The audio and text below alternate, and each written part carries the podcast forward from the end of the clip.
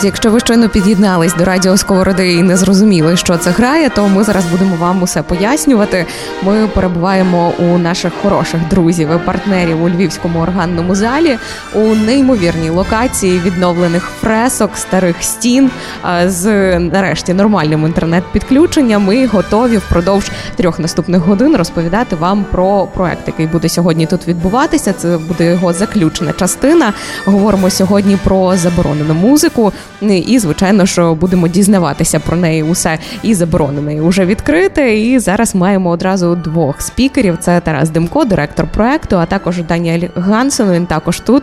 Це генеральний музичний керівник і диригент. З ним будемо спілкуватися англійською, тому можете підсаджуватись ближче до тих, хто краще знає мову, і буде вам перекладати. Ну але поки що давайте будемо знайомитися. Тарасе, Даніела, привіт, привітайтесь. Say hi to our audience. Hello. Hello.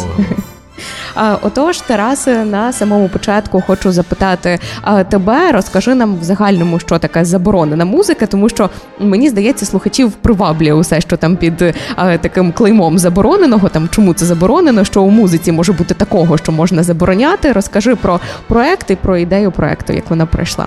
Заборонений плід солодкий. Е, напевно, це можна сказати про майже все заборонене, але наш проект е, одночасно є і трагічний, і дуже просвітлений. По-перше, заборонена музика це проект е, музико-історичний, проект про твори, написані композиторами, які зазнали впливу е, тоталітарних режимів, саме радянського режиму і нацистської Німеччини. Цей проект ми реалізуємо як е, колегіум менеджмент, як Львівський органний зал спільно із Галицьким музичним товариством, Вюртенбургською філармонією Ройтлінген з Німеччини і нашими хорошими партнерами зі Швеції Мальмським університетом. Е, цей проект має кілька важливих складових, і сьогодні, власне, остання його частина, публічна частина відбувається. Це три концерти, які мають е, цікаві назви. Заборонена музика. Цей концерт відбувся у вересні. Е, нелегальна музика. Цей концерт відбувся на початку жовтня, і шкідлива музика. Сьогодні слухаємо. Також, е, крім концертної частини, ми друкуємо книжку, яка власне пояснює, чому вона шкідлива, нелегальна і заборонена. Це розшифровані е, концепції, які зробила е, відома музикознавиця Люба Морозова. Вона сьогодні буде Теж говорити. буде у нас в ефірі. Так і... я тебе тут одразу трошки зупиню і запитаю про всю книжку. Усю книжку не треба переказувати, але буквально декілька речень про поділи і чим відрізняється шкідлива музика від забороненої, а заборонена від нелегальної. Отже, цитую сторінка перша. Давай, замощуйте зручніше. Чому заборонена музика? Концепція власне заборони вона завжди завжди дуже складна. Ну, Заборонили і заборонили, але насправді це ми зрозуміли, що не все так просто. І ми побачили, що тоталітарні режими, взагалі, політика завжди диктувала правила мистецтва у всі часи. Від Медічі, від 100, 200, 300 років тому в Італії до імператорів Китаю, які теж е, дуже сильно контролювали мистецтво. Японія, Північна Корея, те, що зараз відбувається. І взагалі. Зв'язок політики і музики дуже дуже складний. Але уявіть собі, перенесемося 20 століття, 20-ті 40-ві роки 20-го століття, режими дуже схожі: нацистський режим, радянський режим. І точно були діячі мистецтва, які е, не були хороші для системи. Система їх не любила. Чому? Тому що вони були трошки е, інші, вони не вписувалися в норму. І тоді їхню творчість, їхню всю особистість забороняли. Оце заборонена музика. Е, наприклад, таким був Барвінський, наприклад. Музика в нього, на думку системи, можливо, була і хороша.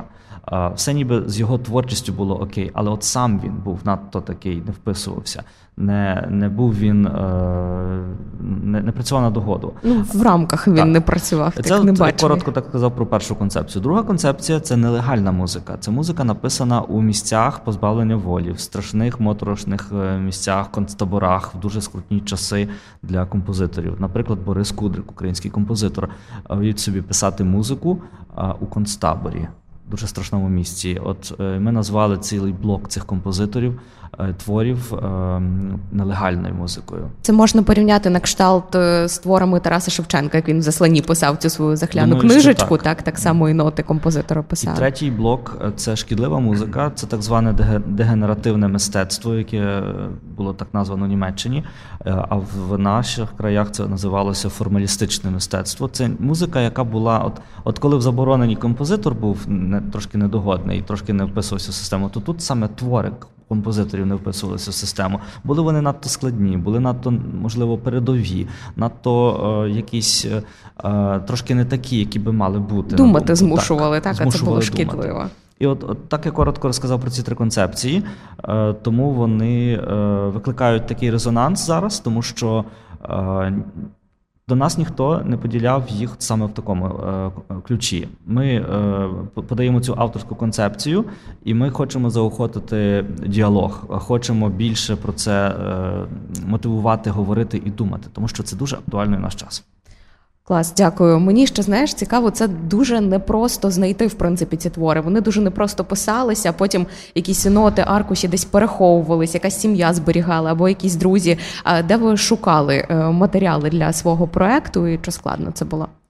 Ми спеціалізуємося на таких проектах. Ми трохи мисливці е, з разом з Іваном Остаповичем, артистичним директором цього е, проекту. Е, і моїм колегою в органному залі. Так, тут варто сказати, що він теж скоро буде у нашому ефірі, тому дочекайтеся, так вибач. Ми мисливці за такими е, історіями. Дуже любимо шукати е, такі різні сторінки невідомі або дуже відомі, але дивитися на них в іншому ключі. Недавно ми разом з Радіо Сковорода робили проект про Бажанського після столітнього забуття цього композитора е, Бажанський зазвучав зовсім по-новому, і ніхто навіть не очікував, що буде звучати саме так. Тому на, на те питання, де знайшли, в архівах знайшли, е, знайшли в бібліотеках, знайшли в інших е, наших колег, партнерів. Ем, тому що, якщо стосується нот німецької музики, то з нею все нібито окей, її легко знайти. А от українську музику треба добряче пошукати. Дуже великі проблеми. Тому доводилося просити, доводилося шукати, доводилося дуже дуже багато досліджувати. Якусь таку одну історію пошуку є така, чим можна поділитися? Цікаво. Е, розкажу історію невдалого пошуку. Ми шукали твір е, Барвінського, е, Українська рапсодія всіх. Е, ми точно знали, що він має бути от там, там, де ми собі думали. І він там мав бути, він там звідти зник просто. Сталася насправді велика трагедія української культури.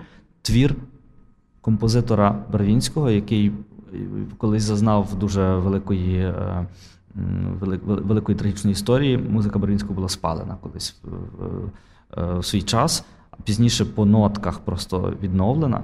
І от зараз, 21 рік, твір зник. Скандал скандал в межах всієї національної культури, світової культури. Твір просто зник. Ніхто не знає. Можливо, через рік, два-три е, знайдеться в когось десь випадково, хтось позичив, не віддав. колекції. Я не знаю, чи з музикою є така історія, як з візуальним мистецтвом, тому що дорого не продаш. Е, але це страшна трагедія. От це, це цікава історія. Е, інші цікаві історії це. Просто е, хороша мережа е, контактів, людей пасіонарних, які справді дуже горять мистецтвом, допомагали. Це і наші колеги з Чернівців, домий диригент Йосип Созанський, і Львівська філармонія, е, пан Сивохіп. Допомагають, підтримують, і коли ми знаходимо теж щось, ми теж завжди радо ділимося, тому що так працює культура. Так, е, тоді е, ми тебе не відпускаємо, ми тебе лишаємо тут, але я бачу, що Даніель уже трошки сумує, тому ми зараз перейдемо до нього. Ще розпитаємо його по проекту. Якщо що будеш мене тут е, страхувати, тому що, можливо, якось краще інтерпретуєш якісь мої питання Даніелю. Я представлю, я вже сказала, що Даніель Харрісон це генеральний музичний керівник, але це ще людина, яка повертається в Львів не вперше і не вдруге. І мені здається, що настільки любить наше місто, як як жоден з музикантів. Daniel, I'm introduce you to our audience, and I have the first question to you. Uh, your homeland is uh, uh, Sweden, and this country didn't have such a historical background of political regimes. so, why you decide to focus on such dark pages on music of music history, and how you to learn context Ukrainian and German? Thank you for a very interesting question. I think, as you said, Sweden do not have a history of a political repression. Uh, we are a country, on the other hand, with a very long-standing tradition of neutrality. So we have always been outside conflicts. This has been the, uh, the lot for the modern Sweden to be. And maybe that has given us some perspective, I think. And uh, the entrance to this project was actually uh, the conversations with uh, Collegium Management and uh, Taras and Ivan, and the fantastic project Ukrainian Live Classic, which lifts up Ukrainian music in a general term to give life to the cultural heritage of Ukraine when it comes to classical music. But of course, this history also, as you said, have a darker pages, and I, I tend to be interested in the sometimes these sides of things. And it was an interesting question for me to see how music life was in Ukraine during Soviet times. And we have had long and interesting discussions. And behind this surface is a rich treasure of really good music. And we have, in this project, of course, focused on the music which were forbidden, uh, condemned, or uh, being illegal actually. And for instance, tonight's concert with uh, Liatoshinsky's Second Symphony, we will perform music that was actually not allowed to be performed. Uh, yes. Uh, why it's so important to Ekion society with this music? Uh, the first of all is uh, we need to remind ourselves in all times about this injustice uh, treatment of uh, composers. It will not it's not a static knowledge because knowledge over time disappears. So this is a, a way to remind, maybe especially young people, about the reality behind uh, the hi- history here. It's also very important because if we don't do this, some of this music would be lost. Some of some of these treasures, because they are treasures, uh, fantastic symphonic composers that would not be actively introduced. And with actively, I mean artistically we can investigate it and we can tell the stories, but if we do not play the music, then it's just half a story. So, uh, to make it complete, I'm very happy that this project is not only music history, it's live music. It's music that brings back some sound, some uh, phrases, some environments of musical character which has not existed before. So, it's a wonderful opportunity to hear something that's very unique and something that's truly something special, uh, I, I, must say, and of highest quality. Oh, I, I, to the question of the importance of this topic, I would add that uh, it's also crucially important to uh, speak about that and think, not to repeat ever again. So it should never be repeated in, in the history of humankind. The oppression of art, the uh, so, so to say oppression of freedom of creativity and uh, uh, because um, the history teaches lessons, and uh, th- that's uh, important to make conclusions out of uh, what history taught, taught us, and uh, not not to repeat it. So the project itself is very tragic, but this kind of message makes it bright, and I I, I would love our audience to to take this sparkle of hope throughout the project and, and think that even through the darkest times in history, you can have something to be uh, to, to find the support, and it can be art or creativity of art. Uh, it's a very interesting opinion. Thank you for this. Uh, Daniel, uh, you said that uh, it's important to introduce a new generation um, to band music, uh, if I can say. And in fact, the reasons for its ban, how to make the classical music interesting for young people.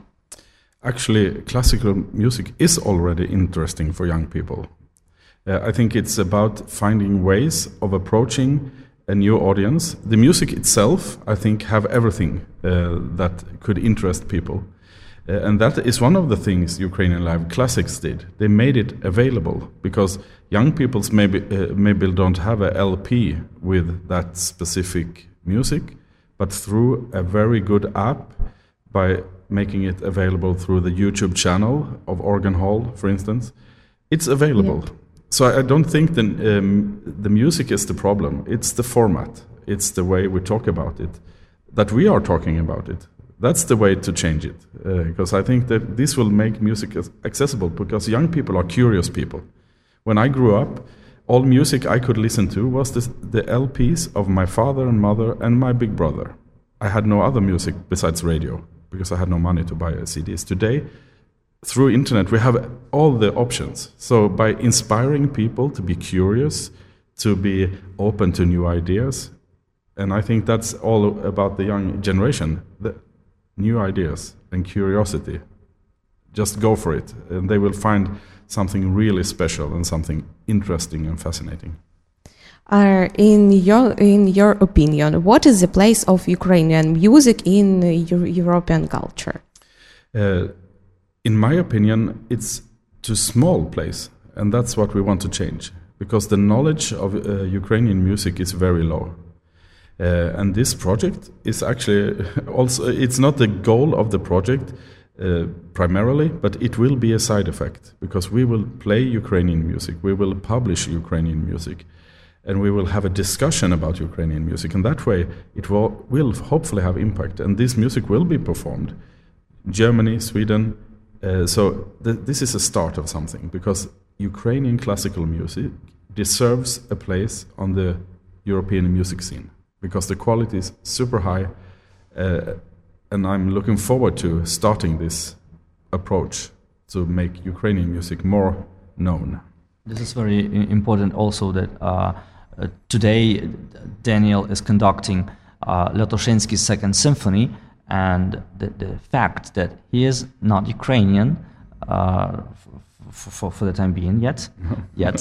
He's known as a Soviet, yes. Uh, yeah, and then Daniel uh, is from Sweden and a Swedish artist, Swedish composer, a Swedish Swedish conductor is conducting a Ukrainian piece. This is not very common for Ukrainian culture to be interpreted, to be performed by uh, foreign uh, performers. And uh, to make it happen again and again and again and repeat it would really help to promote Ukrainian culture abroad and globally in the world. And this is actually what we focus at in our strategy Ukrainian Life. And uh, secondly, uh, one of the uh, long term or middle term results of the project is um, the, our dream to um, to hear this program, these three programs uh, in Germany, in uh, uh, being performed in Württemberg uh, Philharmonie uh, in Reutlingen by their local orchestra, our partners in this project. And when we listen to Ukrainian music, to beautiful programs being created in, the, in this project, we'll be very happy. Uh, okay, let's uh, talk about composers. Uh, which of the Ukrainian composers should be included in the international repertoire? I think without doubt that uh, Lyatoshinsky is the most important Ukrainian symphonic uh, composer. Uh, it's of such high level, it got international qualities which are amazing. It cannot wait. It must be music that people will play on the programs, absolutely. But there are also others. Uh, it's not only one. Uh, and for instance, Barvinsky, uh, which we did a fantastic, nice piano concerto of, also music that could have a place in programs not only as a project program but as an actual concert program and this is one of the goals also to lift music from this forbidden condemned illegal context to a place where it's been heard and it can be used as a, a nice addition to programs wherever they will find their way.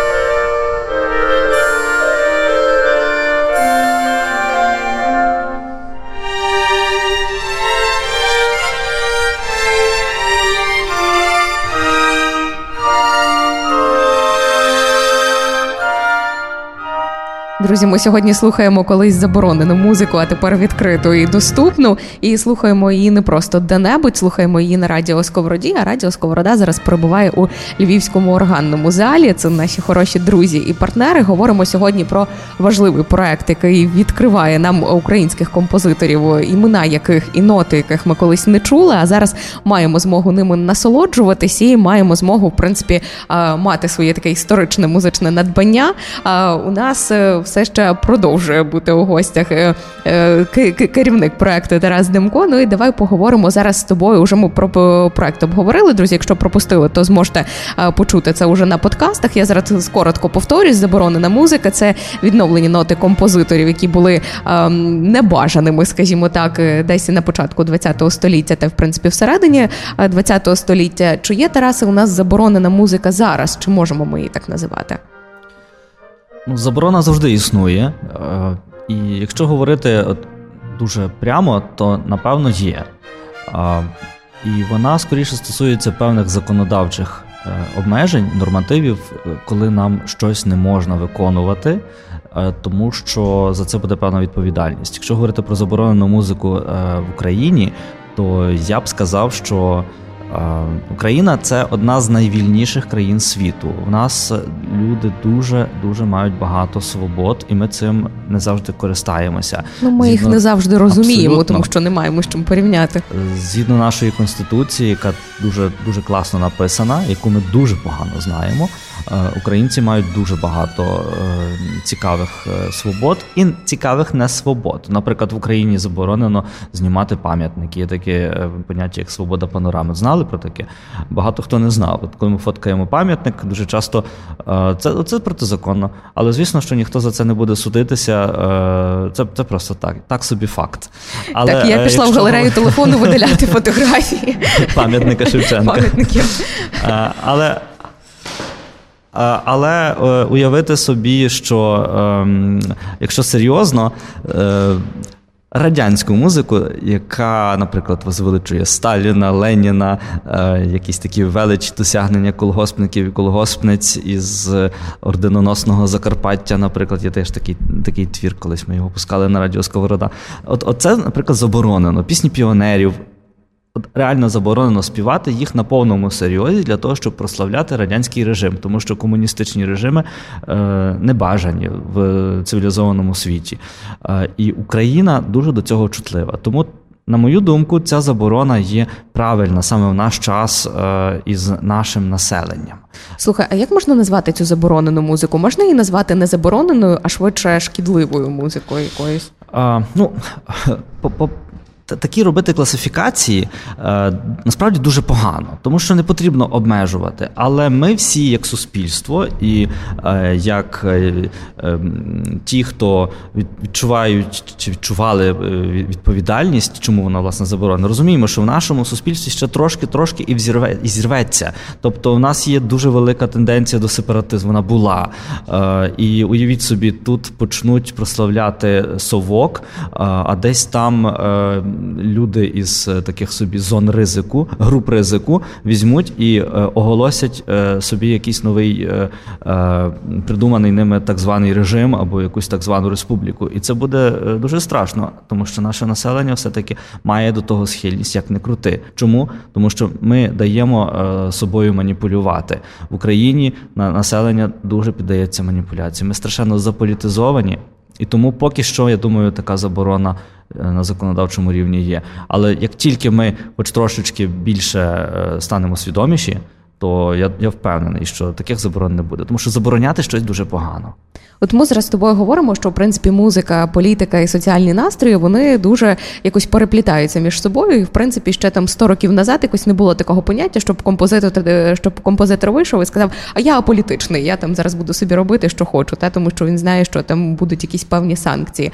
Як ти думаєш, що можлива зараз е, творчість музична поза політикою, чи вона завжди в контексті? Чи можлива творчість поза політикою? Музична. Взагалі, чи можлива людина поза політикою? Це питання дуже філософське з категорії, можливо, онтології, тобто буття. Якщо ми існуємо і ми існуємо в якійсь системі, то очевидно ми не можемо бути поза межами цієї системи, але це я так собі думаю.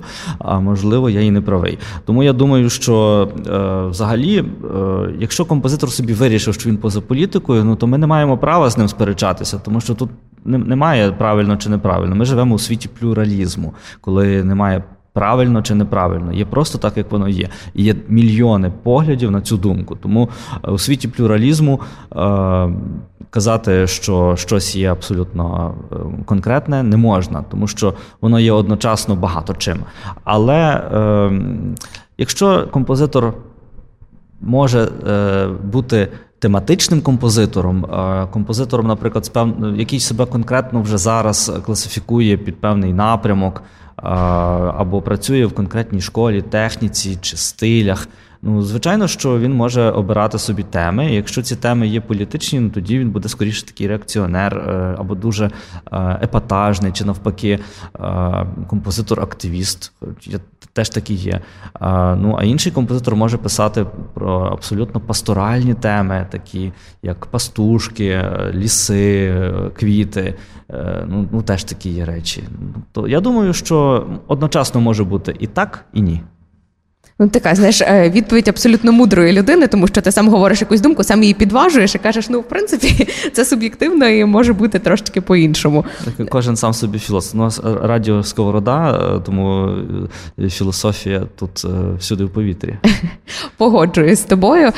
Дивись, зараз насправді за що вдячна Львівському органному залу і за що завжди люблю ваші проекти, що ви ніколи не дотримуєтесь якоїсь певної думки, ви даєте глядачу, слухачу долучитися і зробити якісь власні висновки. Ми е, сьогодні то говоримо про заборонену музику і про цей проект, але розкажи в загальному, чим зараз займається львівський органний зал. Якщо люди якось не долучені е, до, е, до, до органного залу, то чому їм варто долучитися і що вони можуть тут для себе знайти? Я б скоріше скоригував твою ремарку. Ми завжди переконані в чомусь і завжди маємо стратегію, але ми намагаємося нашу думку не нав'язувати. І коли ми впевнені у чомусь, ми можемо це стверджувати дуже чітко, але ми намагаємося не бути виховними і не бути такими, які вчать жити.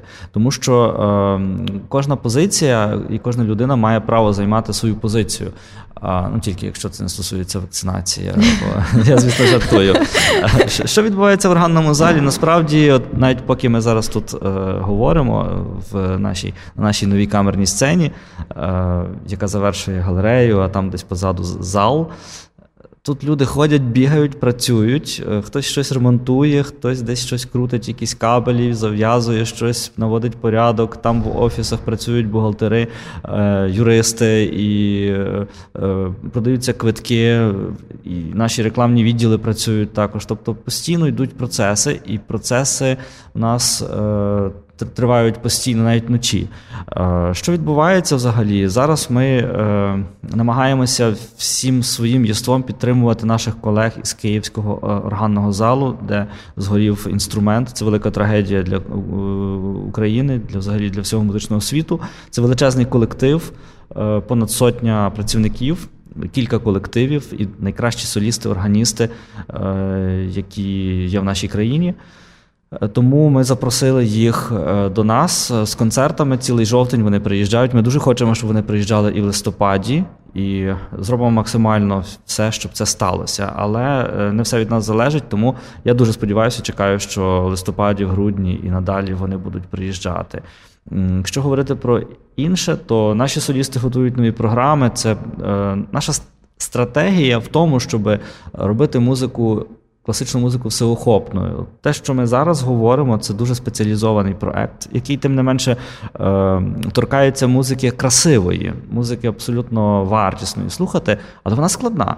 А історія, яка за нею стоїть, ще складніша. Тобто слухачі Радіо Сковорода, звісно ж, її вшарять. Вони дуже її розуміють, зрозуміють, і я думаю, що величезна частка ваших слухачів ем, може слухати складну симфонію. Ну, Це така е, компліментарна, знаєш, репліка. А якщо дивись, реально людина дуже далека від класичної mm-hmm. музики, вона це все життя сприймала як щось таке, знаєш, аристократичне, там, можливо, десь занадто інтелігентне.